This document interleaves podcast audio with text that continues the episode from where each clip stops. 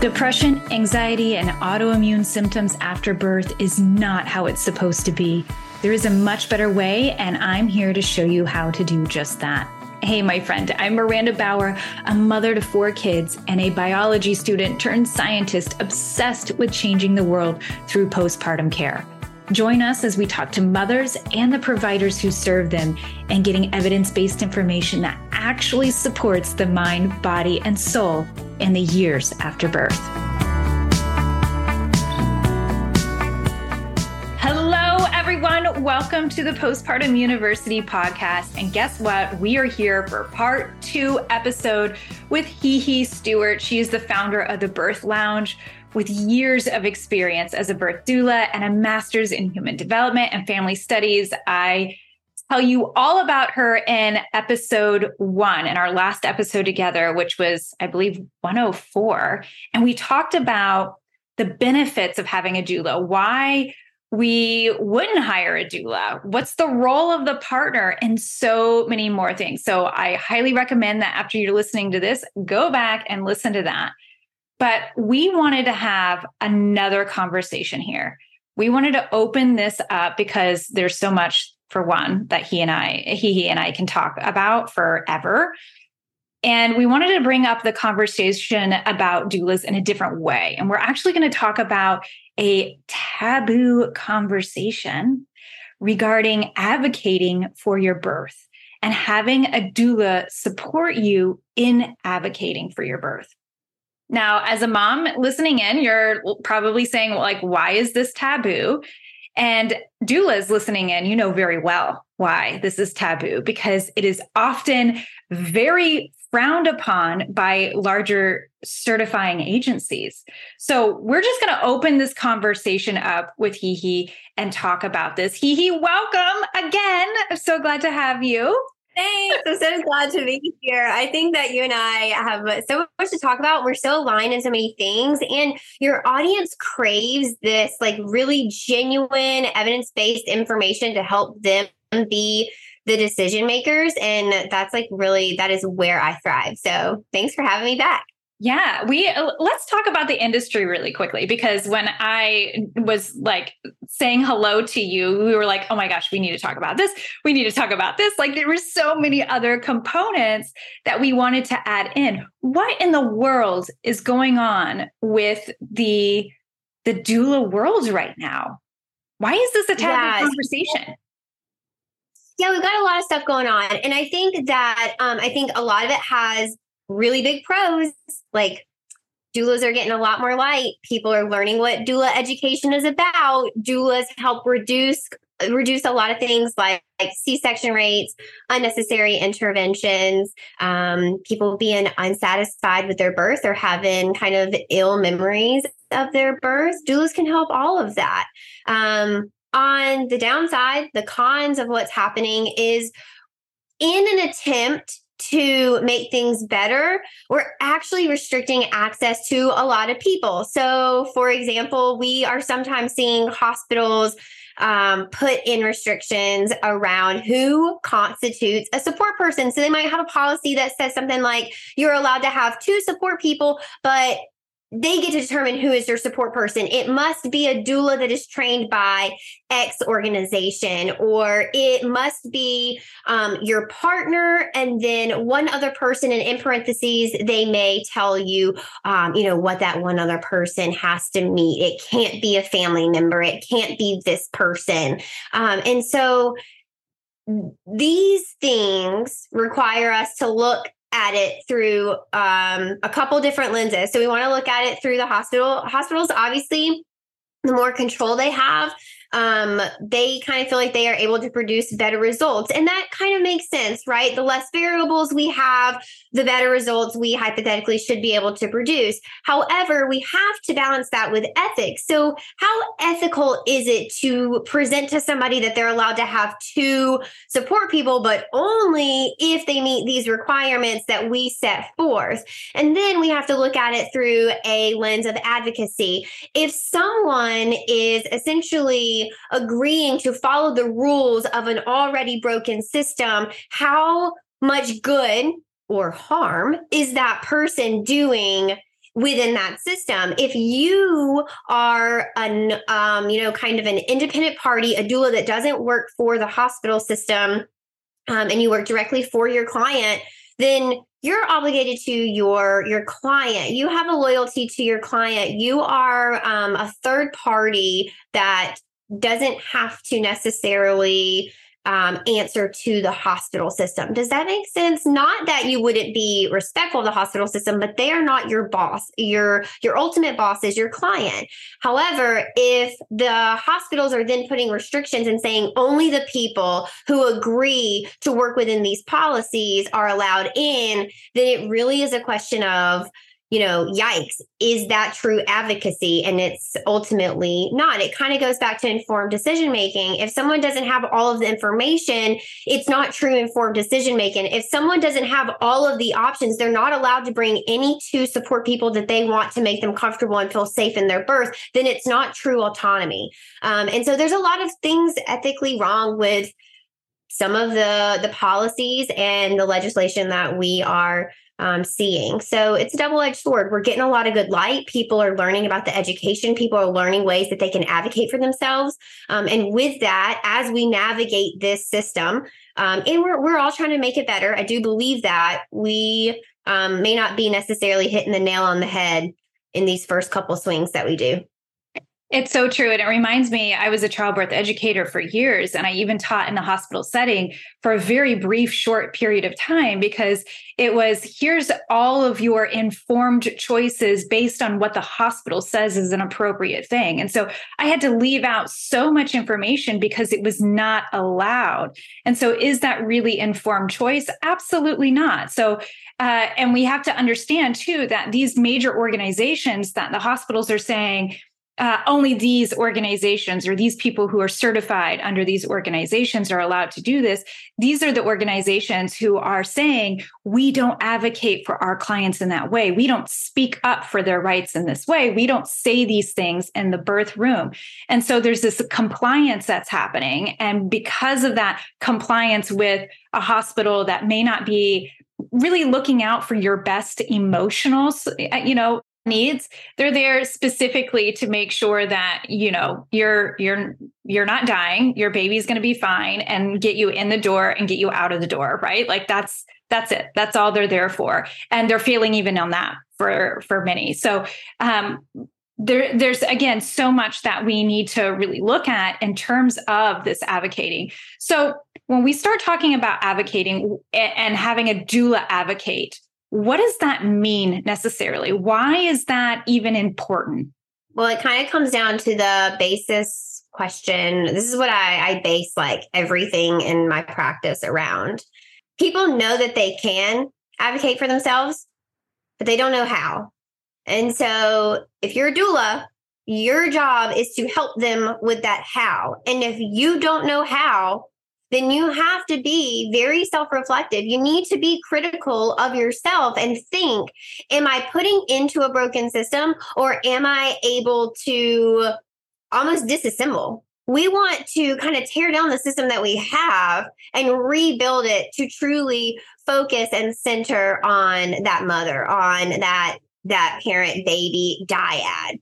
Um, so in, in terms of advocacy, I think it's ultimately important for people who, if you struggle to speak up for yourself in medical settings, that advocacy can be you know truly the difference between a positive birth experience or one that leaves you feeling kind of disempowered it's so true. And like when I, I, just recently got done doing a training on how to advocate for our clients as professionals in, in our uh, pro membership.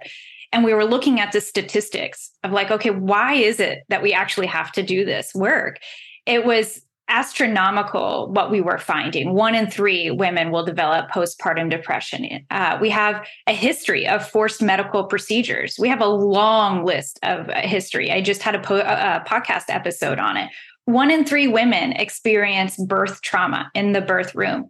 Suicide, second leading cause of death in postpartum, right? Like, and it goes on and on and on. The medical uh, medical error in the U.S. third leading cause of death, right? So uh, when we look at the statistics, we know that what's happening in our world, particularly with women, particularly of women of color, right?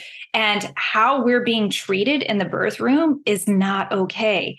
And so having somebody there to support you and advocate and speak up to, for you when you're in the middle of labor, which is not an easy thing to do to speak up for your like speaking up for yourself in the middle of a contraction is nearly impossible sometimes, right? You need somebody to be able to do that for you who feels comfortable doing that for you. And I think that's really important to to recognize. Not only is it necessary, it's it's something eh, like we it just it has to be.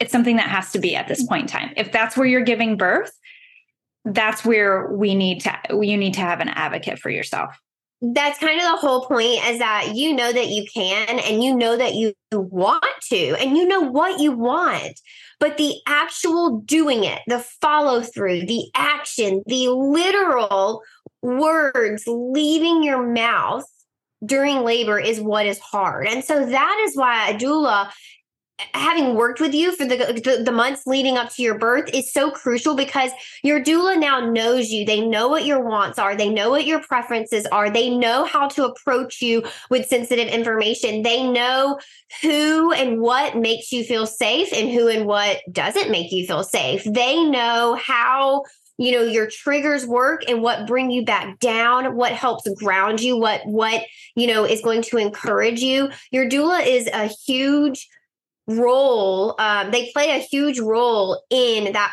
positive birth space simply because they make it safe and they help you uh, speak up when you want to but aren't necessarily capable Become a postpartum university professional. Our evidence based trainings, guides, downloads, tools, and community membership is now open for applications. Join us as we learn, connect, and implement better care practices for ourselves and for our clients we serve. You can learn more at postpartumu, the letter U, dot com slash membership. Why is a birth plan not good enough? Because mm. I, I mm. hear I hear this often, right? Well, I have a birth plan. Why would I need a doula? Because I have everything written down. They know what I want. Or even worse yet, I had a birth plan and nobody read it. I had a birth plan and nobody listened to me. I had a birth plan and I heard the nurses out in the hallway making fun of me. I had a birth plan and when I presented it to my provider at 37 weeks, they laughed at me and told me the longer the birth plan, the quicker the route to the C section. Like horrible things, right? And so, uh, again, this is multi layered. We want to have a birth plan because it's a communication tool. It helps you communicate in the moment. It is what I kind of think about as the central place for everyone to meet. If people are questioning what does she want, let's go back to the birth plan. If we're trying to figure out, okay, this isn't an option, I wonder what else we could present to her. Let's go back to the birth plan. Um, for new doctors and new nurses at shift change, let's go back to the birth plan. But in addition to that, you must have medical professionals who are open to the idea of a birth plan, you have to have a medical team who is going to be receptive to that, who's going to sit down and go, Miranda, hi, I am um, your nurse. I'm Leslie. I read over your birth plan. I did have a couple questions because I see that we've pivoted from a couple things. And I just want to make sure that our next eight hours together are really great. And I'm like, totally in line with what you're hoping for your birth to be. Talk to me about X, Y, and Z. And then they follow with whatever their questions are, right? It is super important that you have a provider that when you go into your 38 week appointment, you say, I want to talk about your birth plan, they go,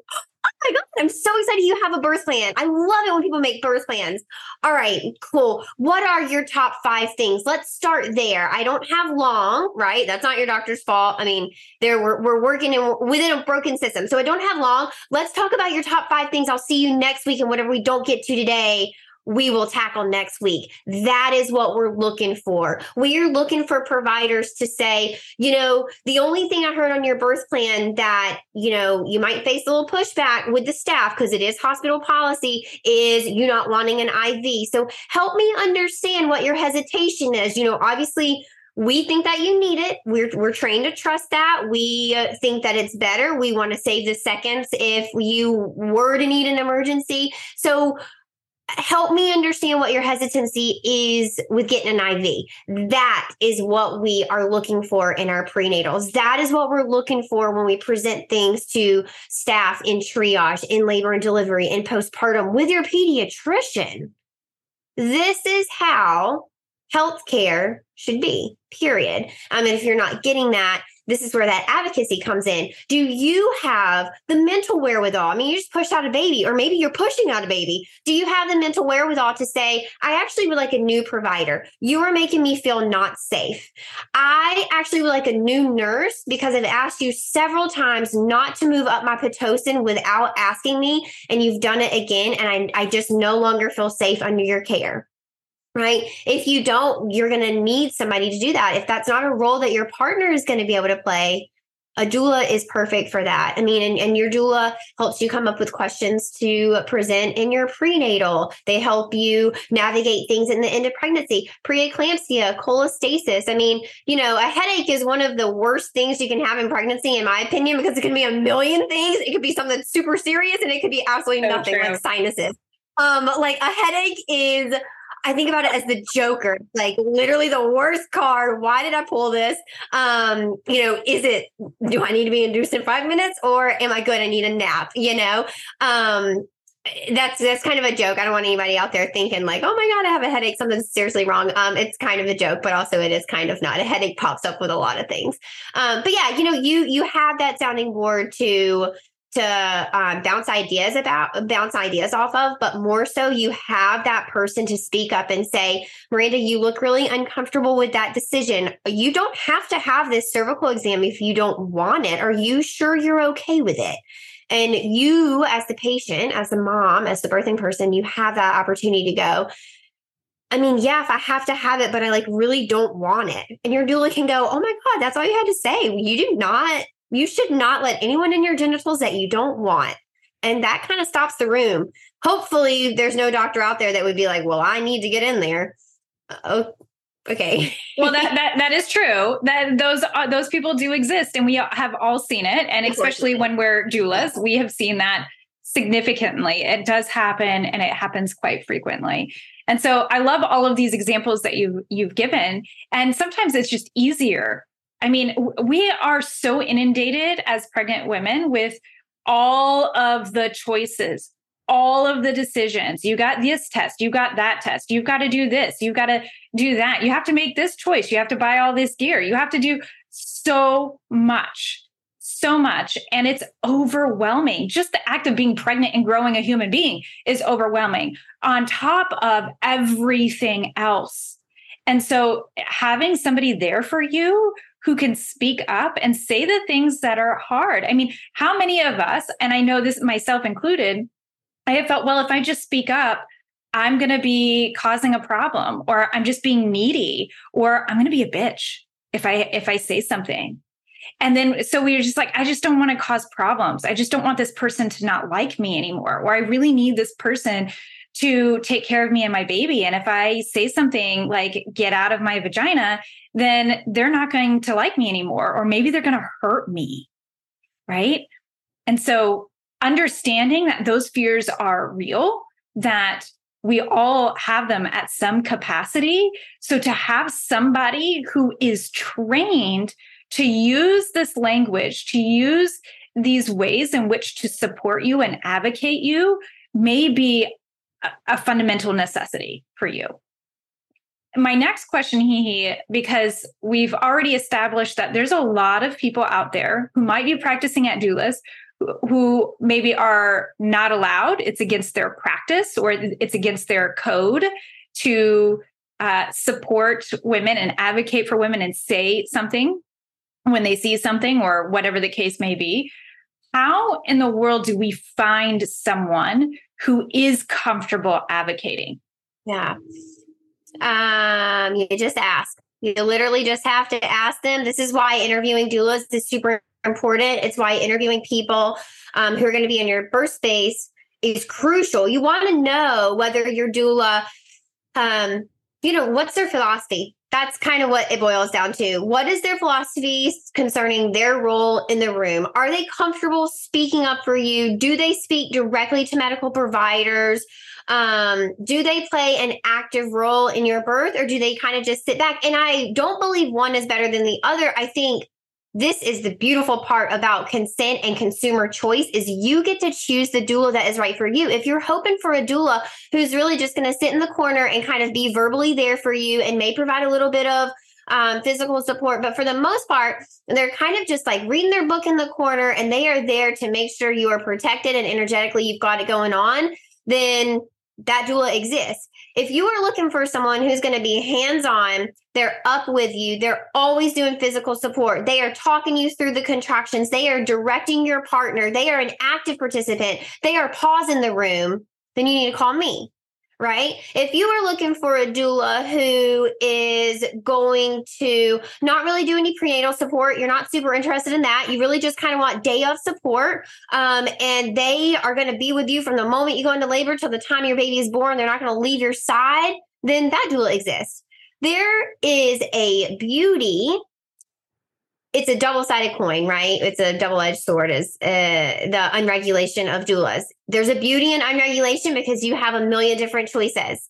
But the unregulation also means that the due diligence to find a doula who is safe and qualified and educated um, relies on or falls on the shoulders of that parent, um, which I think I personally agree with that self responsibility. If you're going to welcome someone in their space, I believe you hold the responsibility to do the due diligence to know if that person is appropriate. Who am I to say that every single person in your birth room needs to hold at least a master's degree, a degree, or needs to at least have been trained in a weekend course? I don't need to put that stipulations. If you have someone in your life that has not gone through a doula training, but you know that they are going to make you feel safe in your birth, you deserve to have that person there. And there is not a human on earth that has the authority or should be given the authority to tell you that that person is not allowed in your space. Right. Um, Amen. Amen. Like, period. Yeah. The end. We're in church now, baby. Amen. I mean, and now I'm I'm just preaching, but it is true. It really is true. Is that um, you know, you can't bring dangerous people into hospitals. If you're going to bring someone who's going to interrupt medical care and make you unsafe and like, you know, put you in danger, that is one thing. I think that's an extreme case, but I know obviously the internet is a wild place. Although there's always that one person who's like, um, but outside of that, the hospital really does not have the authority and should not be given the authority to restrict who constitutes your support people um, and whether that person does or does not have qualifications that the hospital deem okay right? But what about that that birthing person? They are the ones who have the ultimate choice of who gets to attend their birth space who makes them feel safe who do they feel is worthy of ushering their baby earthside because it, it must be a limited number it has to be we only have limited invites um, and I, I, think the only person that gets to give those out is that pregnant person. So mm. there we Amen. go. Off my soapbox. A- amen. I I am with you 110%. We really need to start looking at self advocacy. And I think that's where it really begins. If you want someone to advocate for you, you have to stand up and advocate for yourself first and understand what it is that you want. You have to start looking at uh, you know what what do you want to have what do you want available in your birth experience what does this birth experience look like to you what's important to you and then making those choices and the decisions and asking the questions to figure out how to get there first. And if you're going to hire somebody who's going to advocate for you, then you have to be willing to make that decision to do that, which means that you had to advocate for yourself first. And the birth, you know, the doula or whomever it is that you bring into your birth space, they can't advocate for you if you have no idea what you want and you're not willing to speak up and and at least tell them right what it is that you want in that process. So i think that's really key and and really important to know too. And part of what you're saying here is like oh, we should be the ones who are making those decisions but we have to actually make those decisions right? Nobody else is going to do this work for us. We have to well that's the thing is you have to know what you want. If yes. you don't know what you want then you can't even communicate communicate that to your doula? And how in the world if you don't know what you want are the people around you supposed to know what you want? That's impossible. And and if you set your team up for failure like that um then and I think the only answer is that we're going to fail. We're not going to have a great birth, is because, you know, somewhere along the way, balls were dropped, the work didn't get done, the communication didn't, you know, get done, and and expectations were missed. Um, and that it's all avoidable. We can avoid every single bit of that by education and communication, and that's it. Yeah. Everything comes down to those two things. So true. So true.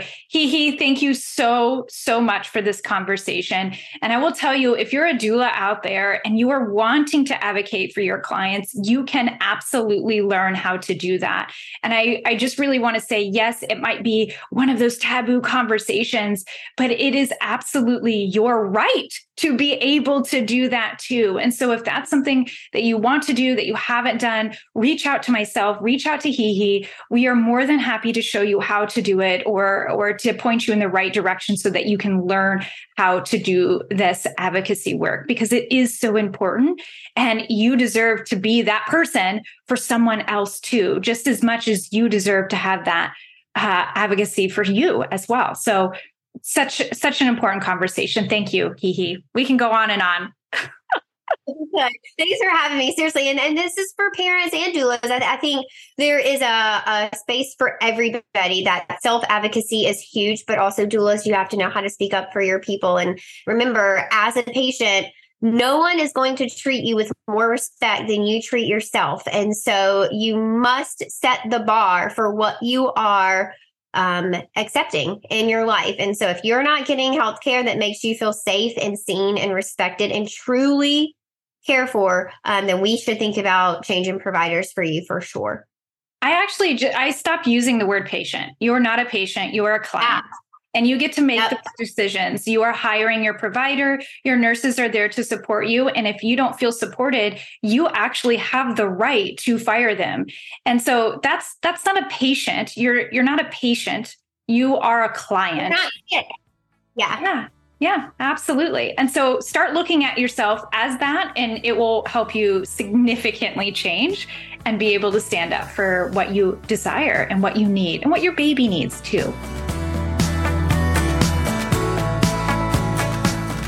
Am so grateful you turned into the Postpartum University podcast. We've hoped you enjoyed this episode enough to leave us a quick review. And more importantly, I hope more than ever that you take what you've learned here, applied it to your own life, and consider joining us in the Postpartum University membership. It's a private space where mothers and providers learn the real truth and the real tools needed to heal in the years postpartum. You can learn more at www postpartumu, that's the letter U, dot com. We'll see you next week.